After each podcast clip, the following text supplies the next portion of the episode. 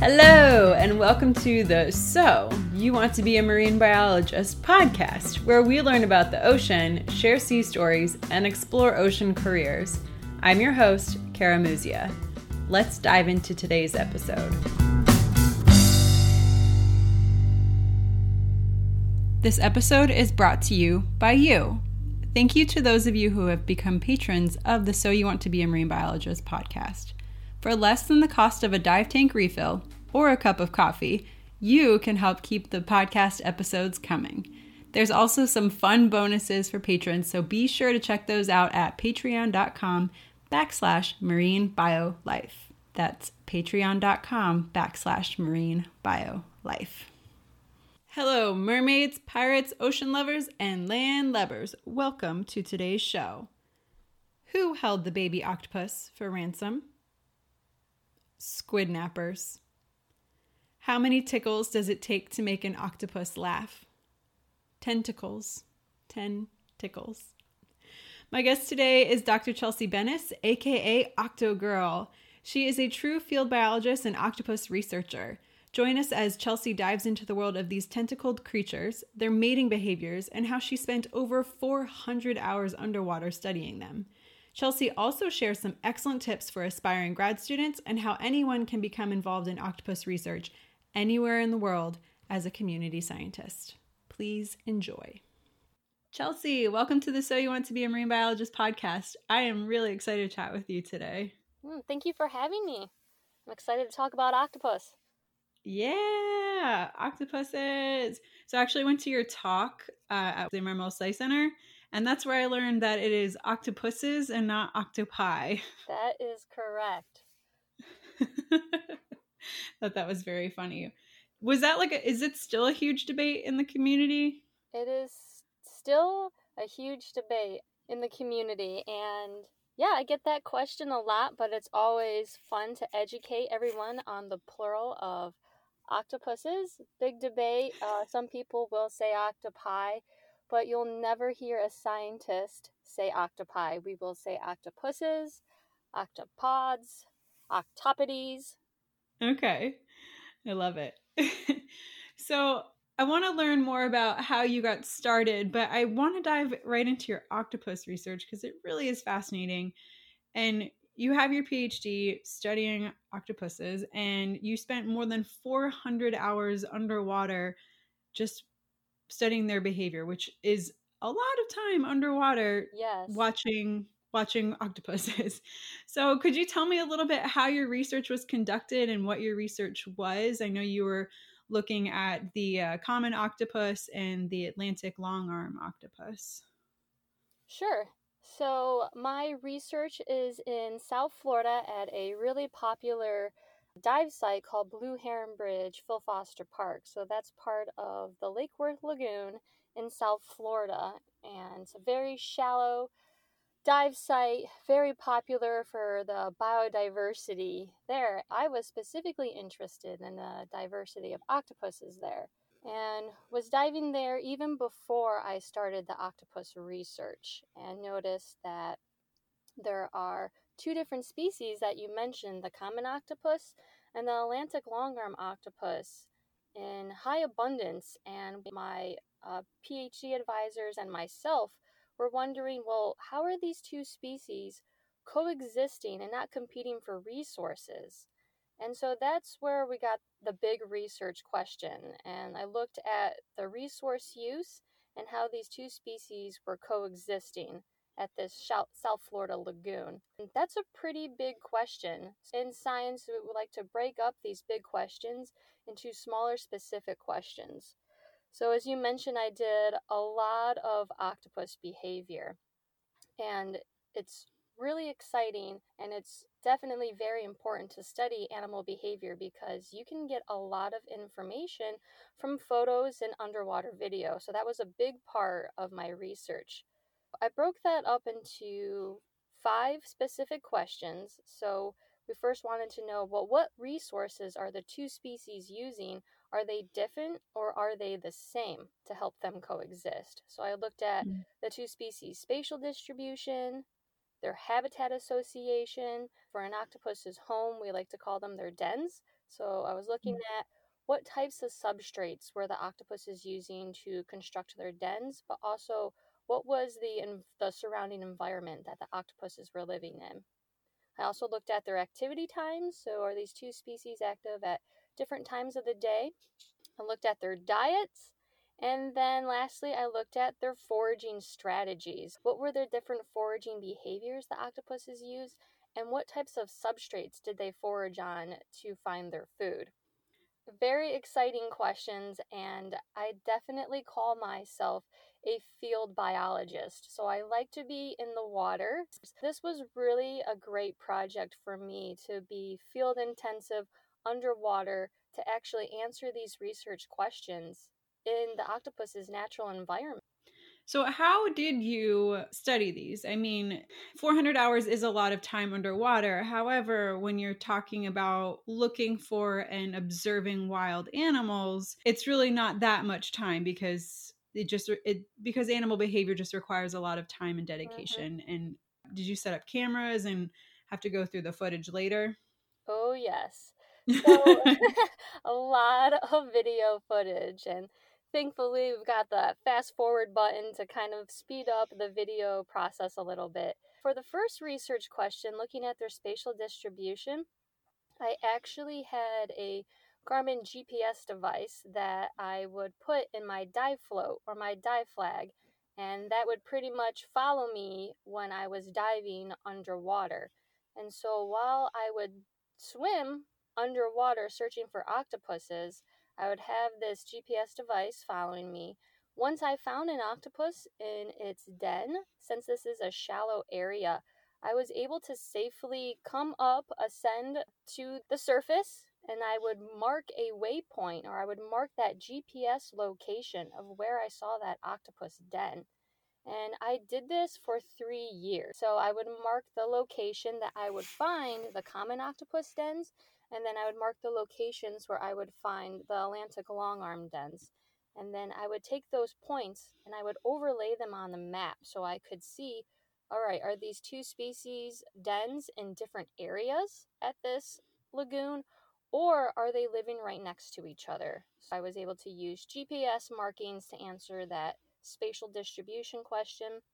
For habitat association, what I did is I took a quadrat very common tool used in ecology. And so it was just a square PVC pipe. And I would lay that square, it's a known area, over the octopus's den. And then I would take a photo of that area. I would then put this into a software program where random points were overlaid. And so this is the not so fun part when you got to stare at a computer screen. Sometimes it's all sand that you're looking at, but I had to code for if these random points landed on rock, sand, could be sponge or algae.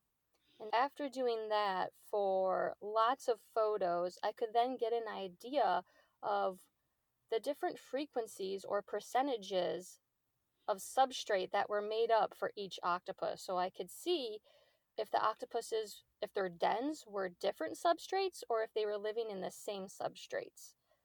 And then this brings me to the, the video question, looking at all the videos. So a lot of video was used to look at the octopus's activity times. And if you want to get uh, an idea or if you want to know when an animal is active, you have to monitor the animal for 24 hours. You can't selectively go out there and say, like, all right, I was diving at 1 p.m. and the octopus was not active. But then I did another dive at 6 p.m. and it was active. So you have to make sure that you have information or data for all 24 hours. And I really didn't want to dive at 2 a.m. or 3 a.m. in the morning. So, with the help, I was able to develop a 24 hour octopus camera. So, I called this the OMG, the Octopus Monitoring Gadget. what this was, it was a GoPro inside this larger PVC pipe housing. And it had to be a larger housing because you have the GoPro, but then behind the GoPro, you have an external battery.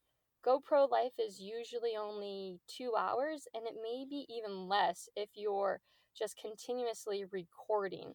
So we had to make sure that I could record for 24 hours. So I've got a large external battery behind it to make sure the GoPro stays on. And I also had a red a red LED light.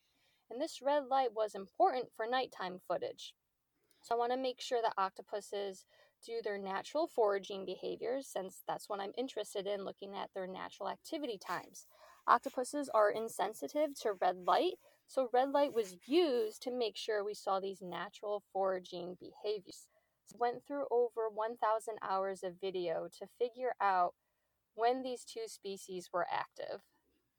So much video. Yeah, oh my so that's goodness. why I said earlier that fast forward button was nice, but you got to be careful. You can't fast forward the video too fast because octopuses can quickly leave their dens and that's valuable information you know when they're leaving and returning to their dens to forage so that's what i was looking at so i had to be careful and definitely observe uh, when they were coming and going where i left it underwater for you know sometimes over 24 hours.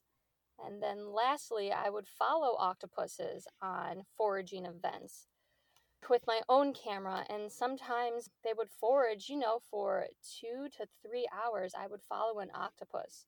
And again this was really important for the study location. Since blue heron bridge phil foster park is a shallow dive site i'd say an average depth of about 10 feet it allowed me to get all this dive time underwater and i was able to collect all this information about octopus behavior That's really cool. You said you were following them while they were foraging. They didn't mind this diver behind them with the camera and bubbles coming out of their tank, following them around while they're hunting. No, and usually some octopuses would be, you know, a little skittish or shy at first. But another plus to this dive site, since it's popular, octopuses they get acclimated or they know divers are not their predators, and usually they'll Mm. they'll come out and do their their natural foraging behaviors. Also, I would stay a good distance away from the octopus to not disturb it in its natural foraging behaviors. Uh, Mm. but sometimes you do have to be patient. This is definitely uh, tested my patience with the octopuses, making sure that I waited until they did their natural foraging behavior. So sometimes I would wait by an octopus's den. I don't know, sometimes like 30 to 60 minutes before they would finally come out and forage.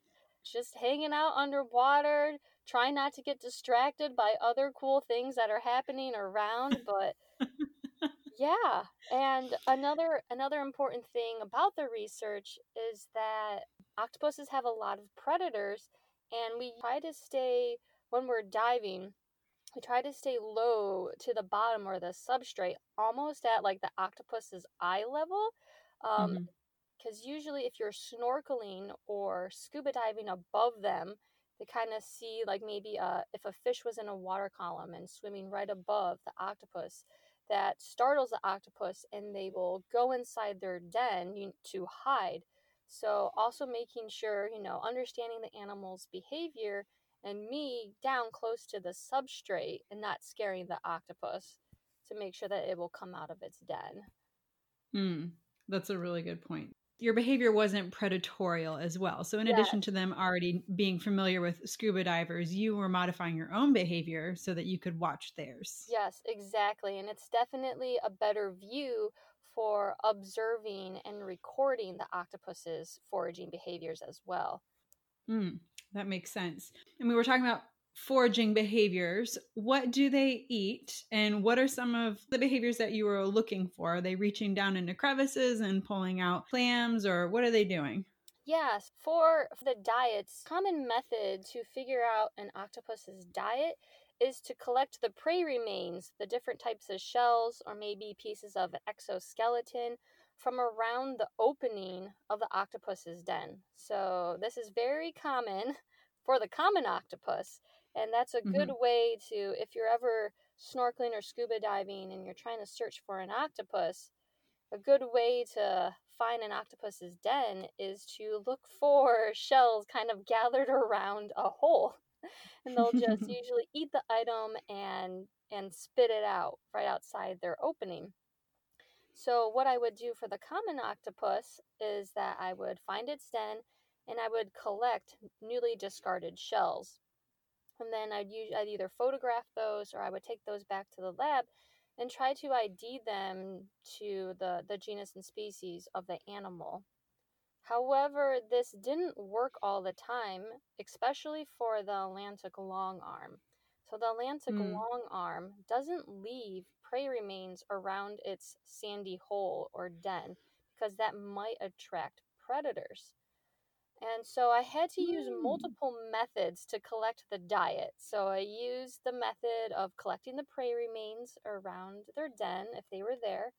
And this was another great way to collect it was the video. So the OMG that was deployed in front of the octopus's den, I was able to capture video of them bringing prey back to their den or spitting it out. So that video helped it. Um, also, when I was following the octopus on foraging events, sometimes I like to call it like them eating on the go or eating on the swim, where they will forage, grab a prey item, and spit it out, but then they'll keep foraging and grab another prey item. Sometimes I would be following the octopus and they would spit out a bivalve or crab carapace and I would quickly have to grab it in the water column before, you know, the current took it away. So I used multiple methods to figure out the diet of these two species.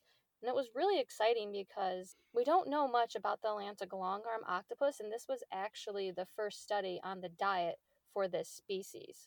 So, what did you find? Was it similar to the common octopus? I'll first start with the common octopus. And the common octopus kind of is a generalist eating eating a little bit of everything, but the common octopus did eat more bivalves like clams, and then it also ate gastropods like conchs, and then mm-hmm. it did eat crustaceans. So the three categories that I looked at were bivalves, gastropods, and crustacean. The common octopus also ate different types of crabs and also small mantis shrimp, which was pretty cool to see.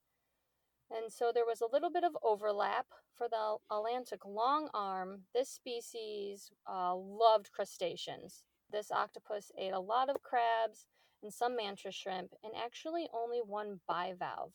There was a little overlap in the two species' diets, but I found out that the main prey category for the common octopus was bivalves, and the main prey category for the Atlantic longarm was crustaceans. Mm. So their favorite snacks didn't overlap. Yeah, having a different food resource or a different diet definitely will help them coexist. Very cool. I mean, you mentioned that and I know this from diving, like one of the best ways to find an octopus den is to kind of look and see if there's any remains. But you said the Atlantic long arm is a little bit tidier. Mm-hmm. Was it more challenging to find their dens because there was stuff laying about? Yes, it definitely more challenging. And from the second question, looking at their habitat association, we did see that the common octopus associates more with that rock, rubble, and structure. It usually has structure or it needs structure to create its den, whereas the Atlantic longarm octopus is a sand dwelling species. So it can pretty much, with its long arms, create a burrow in the sand, and that's its home. And usually, hmm. the the opening of its den in the sand is about the size of a quarter or a little bit bigger.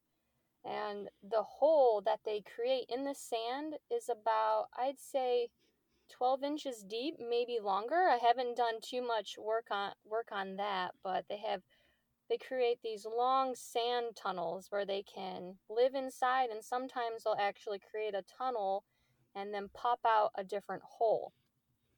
Hmm. Yeah, and so usually when I'm and looking for the Atlantic long arm octopus, and again, I'm usually close to the bottom, kind of like scanning the top of the substrate.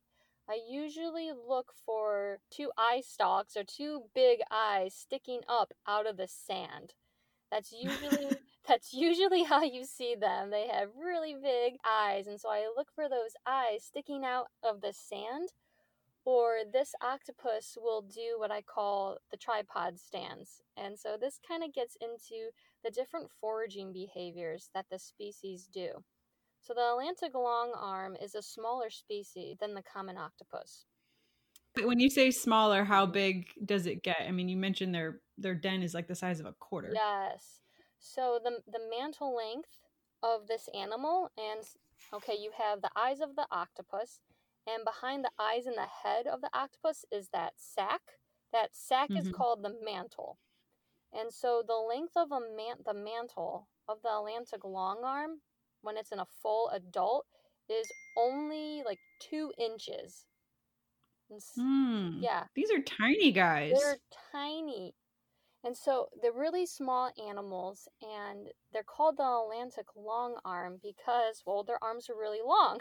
their mantle's only two inches, but their arms can be six to eight times that length. Really hmm. skinny. Mm. And so they use them for creating their dens in the sand, but they also use them for different foraging behaviors, such as the tripod stance that I that I talked about. So this is when the animal stands up really tall on all its arms, and I like to compare it to a lifeguard tower. You know, hmm. lifeguards sit up in those towers to kind of survey the beach and survey the water. And so we think that the octopus is using this tripod stance before and during foraging events to survey its area for predators, but also maybe potential areas where there may be prey. Wow, that's really cool. Then conversely, how big does the common octopus get? What's one of its more unique hunting or foraging strategies? Yeah, so for the common octopus at Blue Heron Bridge, the lagoon that I study at, I'd say the mantle length for that animal was around 8 to 10 inches, but it can mm-hmm. get to be larger than this. So I see a lot of juveniles in the Lake Worth Lagoon. The common octopus can be 8 to 9 inches but can grow larger, and you usually see this species larger when it's out on coral reefs. Their arms are shorter for this species, usually 3 to 5 times the mantle length. They're shorter, mm-hmm. they're thicker, and so it looks really goofy if this animal tries to act like the Atlantic long longarm Another behavior that the Atlantic longarm will do is called flounder swimming. So that we have a flounder or a flatfish in the area um, that the Atlantic long arm will mimic. So it will pull its long arms around and have this flat flounder like shape and swim or mimic this flatfish. When the common octopus tries to do this and it's just a bigger octopus with, with thicker arms, it doesn't really do it as great. So it has other tactics that it uses to hunt and to also avoid predators. And one of my one of my favorite behaviors um, might be it's called the moving rock trick. And so the the common octopus, if it doesn't have any structure or if it's trying to move across a sand plane, it will make itself look like a little ball or a little rock and it will move across the sand and it looks like a little rock so it'll pick up all arms besides two arms and then it'll kind of walk with its two arms across the sandy substrate and it, i don't know why it always reminds me of like maybe cinderella picking up her big dress and then you see her little feet scurry across when she's when she's the ball around midnight I always I don't know why I always think of that when I think of the moving the moving rock trick when the octopus is moving across sand. I was thinking, eh, I was, eh, I was kind of envisioning like you know Looney Tunes, yes. like maybe the coyote as he like picks up things oh, and like oh, hides yes, from Roadrunner. Perfect. Yes. that's exactly. That's a really fun goofy behavior. I say goofy, but it's a great behavior. You know, it's part of camouflage that the animal is, it has to move across the substrate and it cannot be seen by predators. So it mm-hmm. works. Another one that the two species do is they will masquerade or they will look like an object. They'll look like floating seaweed, to whereas they may move across the substrate on two of their arms, and then other arms will be up in the water column, sometimes twisted or flared to look like algae that might be floating in the water column. Mm-hmm. Yeah. That's really cool. One of the things that, if anybody's not familiar with octopus, they are the masters of camouflage in the ocean. They can change the texture of their skin and they can change the color to mimic most things, which is one of the other reasons why they're so challenging to find. Are yes. all octopus, or at least the two that you studied, are they both equal in masters of camouflage, or are there some octopus that are just better at camouflaging than others? Let's see, that's a great question. For my species, both of them are excellent in camouflage, and they do have different tactics of camouflage, and that definitely relates to the environments that they're in, which I sort of touched on, but not in great detail. Octopuses that live in complex environments like coral reefs, like the common octopus, are masters of disguise. They have these complex environments, and so they usually they have these complex behaviors to match that where this behavior, this camouflage will not only be changing the color of their skin, but as you mentioned, changing the texture and also mm-hmm. their body posture that I mentioned, like with their arms twisting.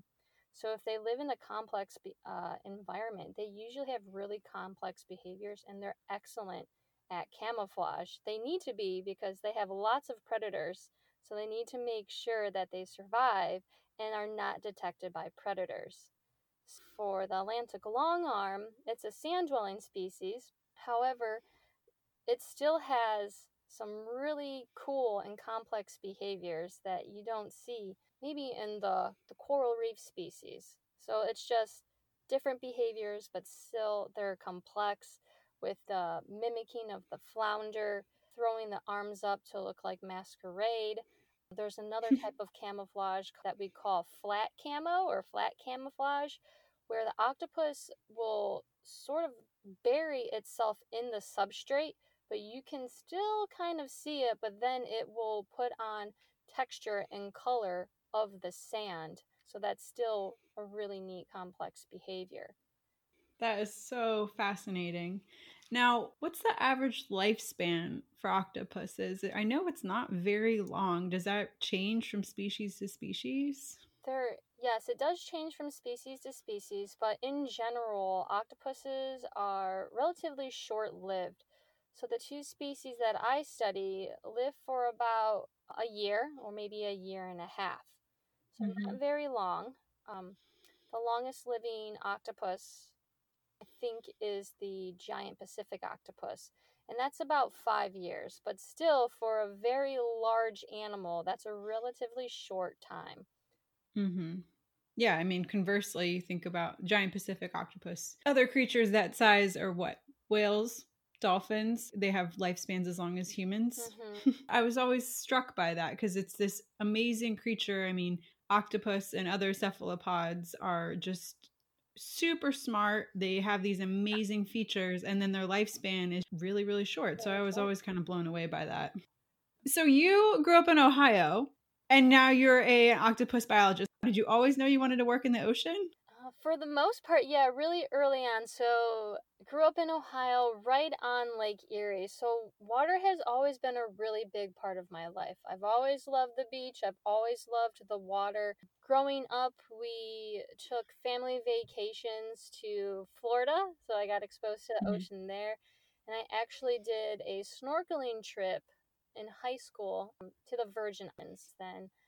I got to see all of the ocean animals that I was reading about in textbooks. I finally got to see in real life, and I just enjoyed it so much. My first, I guess, exposure to marine biology was in high school. And after that, I got really interested. I actually started my own saltwater aquarium at home. So that was a lot of fun getting, you know, that experience. But I didn't go into marine biology right away. I always, like, it was always there, like, I want to be a marine biologist.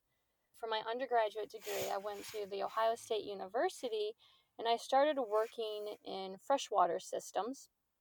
I was part of the limnology lab, so I was looking at predator prey relationships between a fish and a zooplankton first started gaining you know, research experience in my undergraduate career working in freshwater systems, working in Lake Erie, working at Ohio's fish hatcheries, uh, just to gain more experience in research. And I decided I took another marine biology course while I was at Ohio State and decided that this is this is what I wanted to do. So then after my undergraduate degree, I actually moved from freshwater to saltwater to gain experience and that's when I moved down to Florida.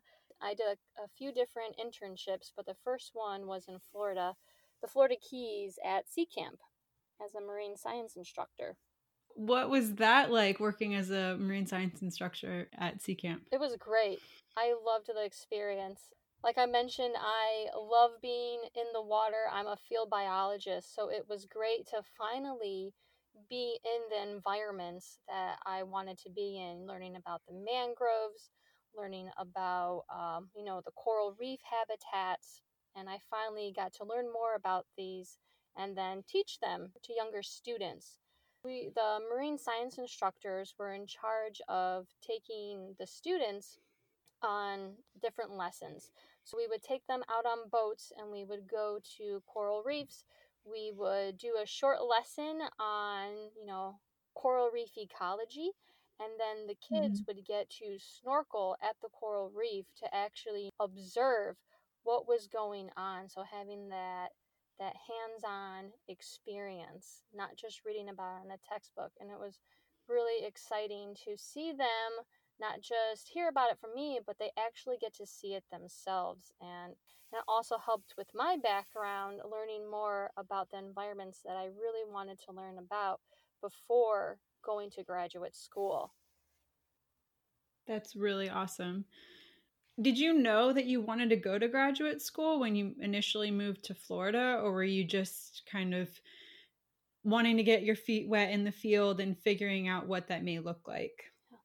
I didn't know that I wanted to go to graduate school, but to be a competitive applicant when applying to graduate school, I wanted more experience. All my experience had been in freshwater ecology, and I wanted to learn about marine ecology and gain more experience to put on my resume before applying to graduate school. So I did the internship in in the Florida Keys, but then after that I actually did an internship and a research assistantship up at Woods Hole, Massachusetts with the Marine Biological Laboratory with cephalopod research. So that's kind of when it all started the cephalopod camouflage research. And that was two different projects I worked on. One was looking at cuttlefish camouflage, and mm-hmm. the other project was looking at male squid behavior. Mm. Really quick, uh, we've said cephalopod twice now, and I guess we should probably break that yeah. down a little bit. So, cephalopod is a, we'll just call it a subgrouping of the overarching group of mollusks. And so these, and mollusks are generally shelled animals, and cephalopods are those that have shed their shell. Uh, so this is squid, cuttlefish, octopus, the nautilus. How does the nautilus get grouped into this? I don't understand. So they definitely have, you know, uh, the the cephalopods would be separated out. So nautilus are actually in their own category. So you have cephalopods as a big group, cephalo meaning head, pod meaning foot. So the head of the mm. animal is attached to the foot. In the case of hmm. cephalopods, mm. this foot is modified into arms and tentacles. So these similar characteristics group them together. So overall, you have cephalopods, but then you can break them up into a grouping called nautiloids. So the nautiloids are the mm. nautiluses, and coleoids are the cuttlefish, squid, and octopuses that are more closely related that do not have that external shell. All right. Thank you for that clarification. Yes. so so you're in Woods Hole and you're doing cephalopod research. Did you apply thinking like that sounds interesting or were you already kind of leaning towards like during your exposure in at sea camp or in your other research i want to do cephalopods i, I really like these guys yeah for me it was more the path of this sounds interesting or this sounds like a really cool project. I really had no idea about cephalopods, cuttlefish, and camouflage or anything.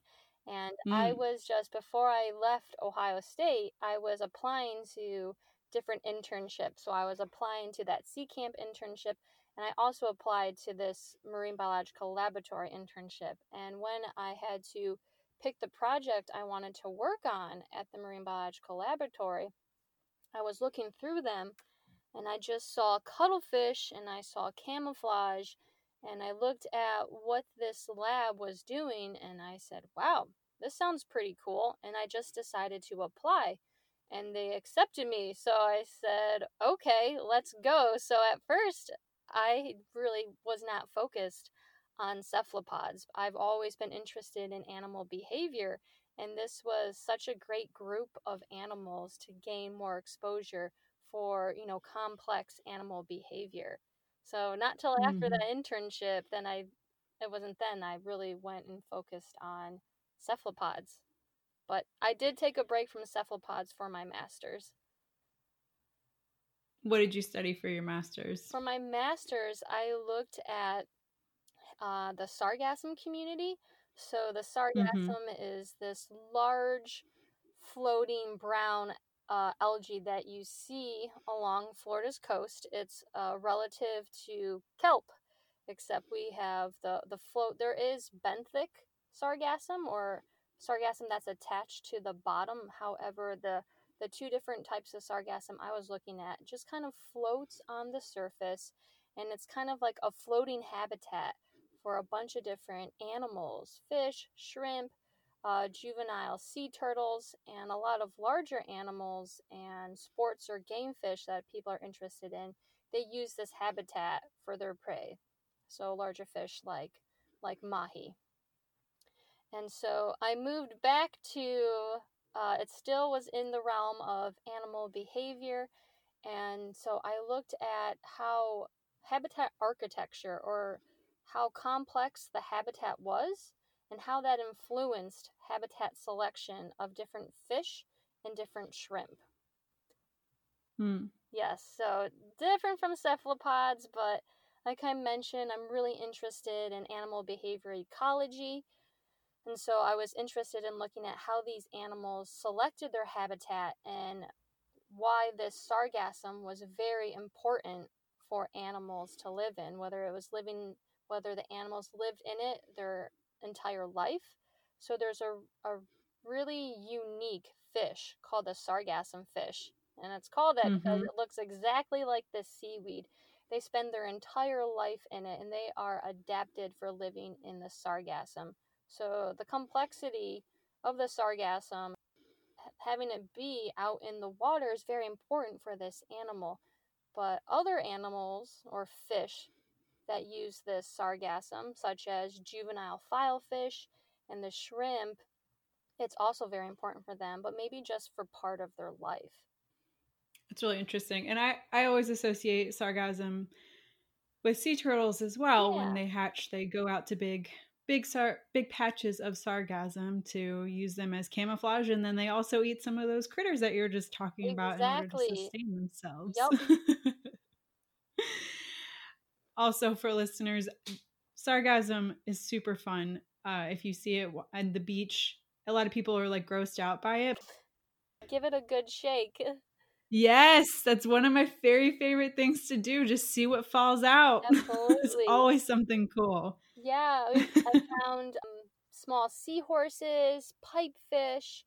There's a really cool sargassum nudibranch or sea slug that lives in there. There's just a bunch of cool animals that use this this seaweed as a home. A lot of people, like you said, are like grossed out about it. They're like, "Oh, it smells bad." But I'm like, this is such a cool floating habitat for mm-hmm. a you know a large number of animals. Mm-hmm.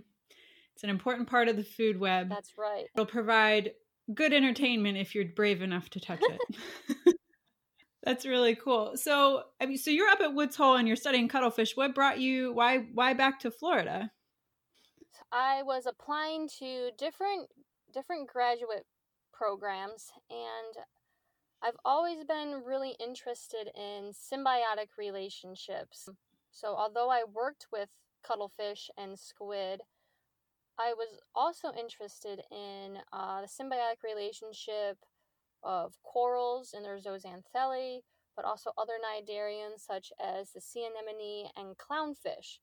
And I was looking for a professor that worked with these symbiotic relationships. One of the professors happened to be at Florida Atlantic University. And so I reached mm. out to him, applied to Florida Atlantic University to go to graduate school, and got accepted because he was initially working with anemones and clownfish. So I thought that's what I was going to do. But he emailed me back and said, I'm not doing that work anymore. I'm actually looking at the sargassum community. And again, I said, well, "What's that?" and I was like, "Well, let me let me do some research." I had him send me some of the papers, scientific papers he published, so I could get an idea of his research questions and what his lab was asking.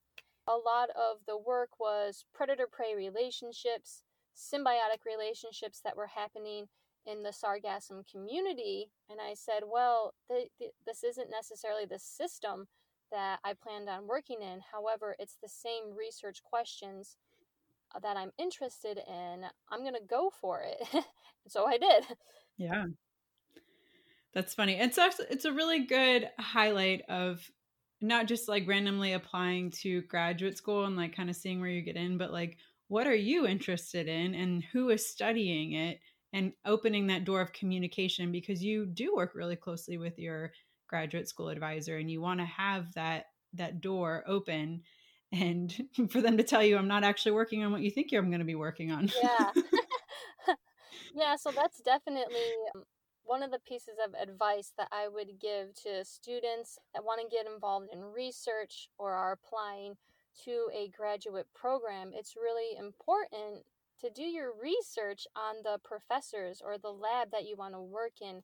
Make sure their research questions align with yours. Make sure you think that the research is interesting before going there because it may not be in the system that you ultimately want to work in, but if it's similar, the same questions, it's still a great opportunity for you. Mm-hmm. It's a really good point. You get your master's. Yes. Did you know you want to get a PhD? I did. Yep. Okay. I knew the ultimate goal for me was a PhD. Okay. Now, why did you leave the sargassum and come back to the mollusk world or the cephalopod world more specifically? Yeah, so it was towards the end of my master's degree that the scientist at Marine Biological Laboratory, uh, Dr. Roger Hanlon, that was working with the cephalopods, he actually came down to Florida to check out Phil Foster Park Blue Heron Bridge, my study site and that's kind of how mm-hmm. all of mm-hmm. the research question and the PhD project sparked. He said, Hey, I'm coming down to Florida to dive this location to look at the Atlantic longarm octopus. Like I previously mentioned, not a lot was known about this species, and it's a sand dwelling animal, so it's really hard to find. So, we actually have a location where we're able to find and learn more about this animal. So, he wanted to check it out. He knew I was down here. So I said, Yes, I want to come diving and look at octopuses. So I did that. We had a few dives together and we were discussing how there was the common octopus was here and the Atlantic longarm octopus was here and like what a great research question it would be to answer what resources they're using and how are these two animals able to coexist in this area. And after that, I said, would, would you like to be one of my co advisors for this project? He said yes. I talked to my main advisor at Florida Atlantic University. He said yes. And that's how I got back to octopuses. Amazing. That's really cool. So you I mean this was an internship that you had had at Woods Hole and you and you kept in contact with your advisors and and you had left in a good enough relationship for him to reach out to you and be like, I'm gonna be in Florida. Let's go diving. Yes, absolutely. And it's great that we're talking about this because it, it keeps hitting on the advice that I want to give to students that want to pursue make a career in not necessarily marine biology, but just a career in science in general or a career in research. Um, getting involved, getting experience, and networking or keeping those connections. I keep to that connection with the scientists that I had at the Marine Biological Laboratory, and it had been years since I had worked with him closely, but we kept in contact. And he thought about me when he was down here, and we were able to reconnect and actually uh, work on this research project.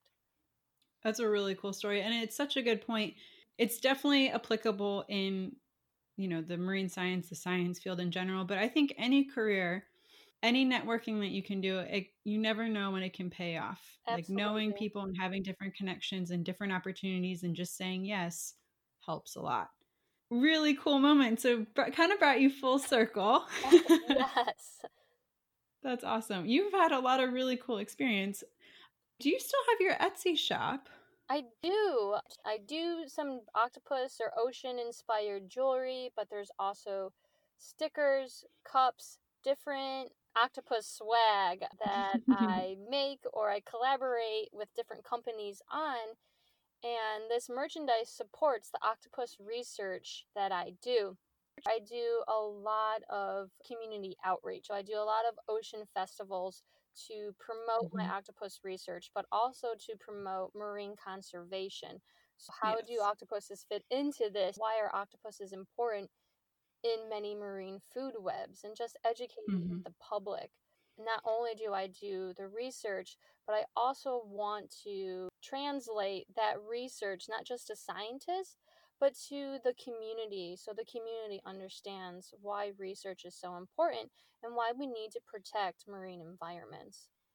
Absolutely. And I think that also brings up a point that I talk about a lot on the podcast is it's really wonderful to do research, but if it just stays in the scientific community, it's not worthless, but it's not super valuable. And if you get it out and you can translate it so that everyday people can know about it and can care, that's really when your research becomes super valuable. Yeah. So you do this in a couple of different ways. Uh, I know you're the assistant director of FAU's Ascend program, and you're also a scientific writer for Octonation. Could you explain what those programs are and what your role is there? Yeah. For the Ascend program, it's a big acronym, and what it stands for is Advancing STEM Community Engagement through Neuroscience Discovery. This program is, yeah, this program is based out of Florida Atlantic University's Brain Institute. And you're probably thinking, how did this girl get into a neuroscience program? And the main reason is that we drive these messages through neuroscience. However, it's all about STEM community engagement. And so mm-hmm. I did a lot of uh, a lot of education teaching classes as a master's mm-hmm. and PhD student. I did a lot of outreach events. I still do a lot of outreach events for my research. I was brought on as the assistant director for this program to help develop it so we can teach students, middle school students, and we're trying to expand the program to high school students. We want to engage these young students to be interested in science, so in focus on neuroscience, but we incorporate STEM, so science, technology, engineering, and math. We want to bring those STEM tools in when we're teaching about neuroscience. It's a really cool, unique program through the university because the program is led by trained scientists. So the middle schoolers get to interact with neuroscientists that are doing cutting edge research at the Brain Institute. They get to ask the scientists what it's like to be a scientist. What's your everyday life in the lab? Or they ask them what are the new discoveries or what's happening in science. So it's really cool for the students to get that perspective of what it is to be a neuroscientist. Mm-hmm. And I help oversee the program, and we're taking a, another really cool approach with the Ascend program. We have three different teams led by neuroscientists. It's a great opportunity for graduate students and postdocs. So, if you have a lot of research experience, you can join the Ascend program and you can gain teaching experience or you can gain other experiences in community outreach.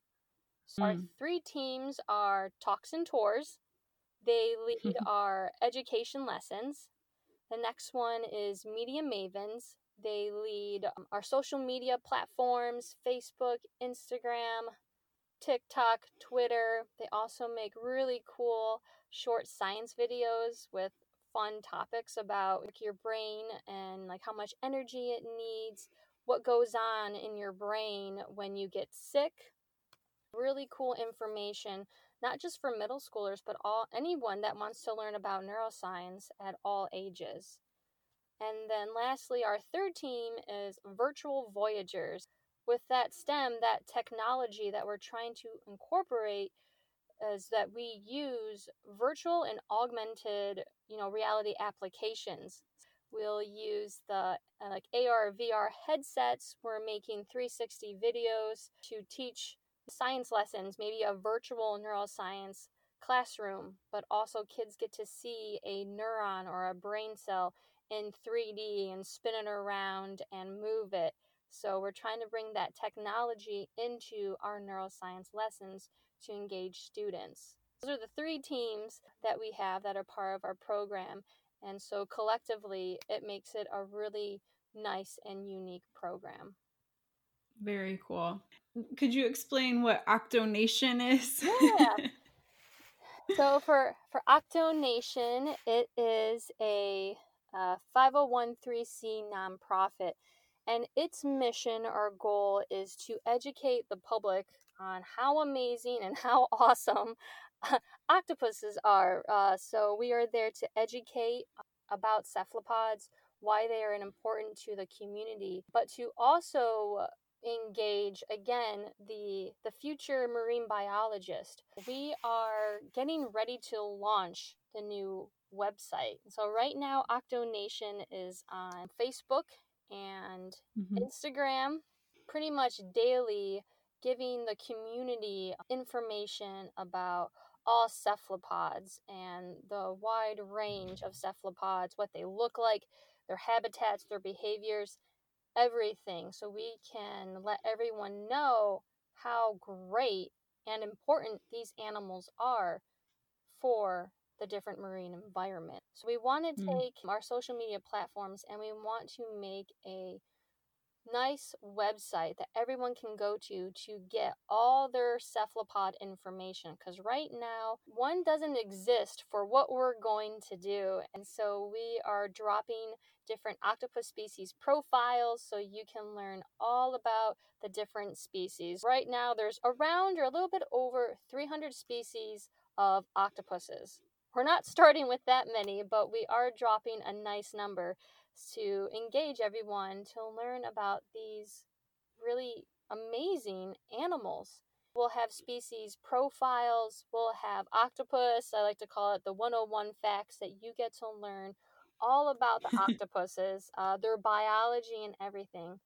But then we're also going to create education resources for educators use in their classrooms, for students mm. that maybe would just want to download to learn more information.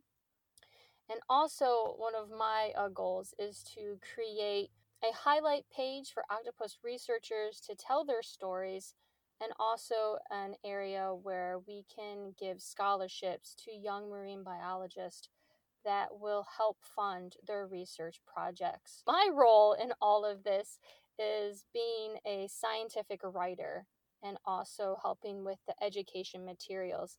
Since my background is in octopus behavior and I have a lot of educational background from teaching and being the assistant director of Ascend, I'm applying all this information to my role as part of Octonation.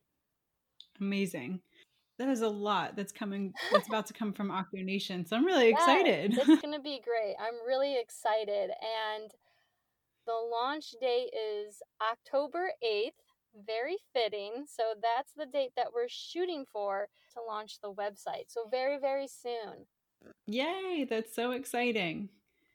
Well, I will definitely put a link to Octonation and everything else that we've kind of chatted about today in the show notes. So if listeners just want to link to click, they can go find it or just Google Octonation. It's very easy to find as well. Yes.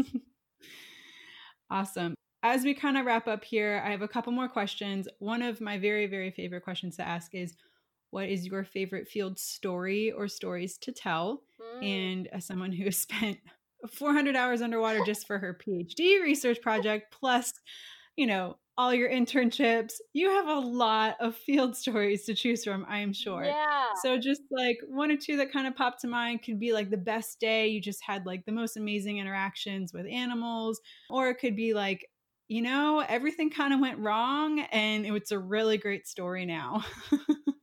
yes. Wow, there are a few. One of them that like comes to that comes to mind right away is doing field work and people always ask me about interactions with octopuses and this was when I was collecting the prey remains from this one common octopus in its den. Mm-hmm. And so as I as I stated earlier, these octopuses like to scatter their prey remains around their den, and sometimes they will actually use them to cover the den hole or kind of barricade them in so predators can't come in. And so here I was uh, removing shells or prey remains from the den opening. Like either I pulled them away from the opening to to photograph them to then ID them later. And as I was doing this, the octopus was reaching out its arm, trying to get them back and tried to cover up the hole. And finally, the octopus came all the way out and actually came towards me and jumped on my camera. and I was like, oh, all right. Well, I guess if I'm checking out your shells, you can check out my camera. That's fine. And so, kind of crawled around the camera for a little bit and then swam back to its home. I took my pictures and then I placed the shells in front of the octopus so then the octopus could could decorate its home again. So that was a really fun experience. Another time my dive buddy her her scuba gauges, so the gauges that tell you how much air you have, uh, the depth that you're at, they were kind of dangling in the water column. And for some reason, the octopus saw this and then swam at the gauges, jumped on them, and kind of like hung on them for a little bit. We watched the octopus, then the octopus, you know, detached itself and then swam back to its den. So those are just some funny, funny and fun experiences there. So. it's fun when your research uh, reacts back to you, right? Mm-hmm. Yep. That's absolutely amazing. One of the things that I like to leave audience with at the end of each episode is a conservation ask for them to go forth into the world and do. And you have quite a lot of base to pull from. So what what would you like the audience to take from today's episode or go forth and do to protect octopus in our oceans? Well, one thing is, you know, this is very broad, but respecting the environment. So respecting the animals that are there, and I also want to learn about their natural behaviors in their environment to make sure that we can protect these animals. And so I want to make sure that everyone respects the environment and these animals. I don't go in there and harass the animals, I don't try to pick them up. So just respecting nature and also, you know, making sure when we say scuba diving, you're not touching all you're doing is leaving leaving bubbles. So we're not leaving trash, or anything in the water or anything on the beaches. So just being mindful and respecting Mother Nature, even the littlest things will help. Also, transfer that information. If you can tell others, you know, and educate, I think that's really important as well. I do a lot of community outreach. And if I can pass the message of marine conservation to someone else, and if they can pass that along to their friends or their family, that's really powerful too. Citizen science and like mm-hmm. to now refer to citizen scientists as community scientists or community science, us working together to get marine conservation done. And I don't think people understand how important it is for them to help scientists. There's a lot of projects now that, you know, rely in some part on community scientists helping to gather data. Just to give the listeners an example, is that one of the research projects that I'm currently working on has to do with octopus body patterns and how octopus species have unique body patterns, and this can help identify the species. So, body patterns, you know, and I'm sure octopuses changing colors can be really confusing. Certain species look very similar, and so we're trying to figure out if there is a unique set of body patterns or body pattern components that will allow us to identify the octopus accurately. So, this is definitely important to know for marine conservation, the population of the octopus species. You don't want to ID the wrong octopus and count them towards that. So, this project calls for a lot of octopus photos from different mm-hmm. areas around the Western Atlantic and like Caribbean area.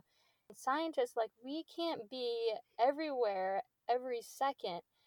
And so mm-hmm. we are calling on, relying on community scientists, underwater photographers, divers that have taken photos of octopuses in certain areas and saying, hey, have you seen this octopus? Like, if you don't mind, would you like to help out with this research and allow us to use your photos when we analyze them for the data? And this has been huge for this project. Community scientists contributing their underwater photographs pretty much is allowing us to do this research project, letting everyone know that they're a part in science and they matter. Absolutely. Now, with these octopus photos, are you still collecting them? One. And two, if people have octopus photos, where should they go or who should they send them to? Yes, we have just started this project, and so we are still collecting photos, you know, make sure that we have enough for a good research project. And if underwater photographers or divers have photos, if you're interested at all in helping out in octopus research, or specifically this project, send me an email and I can give you more information on how, on how to help out. Okay. I'll put a link to your email in the show notes as well.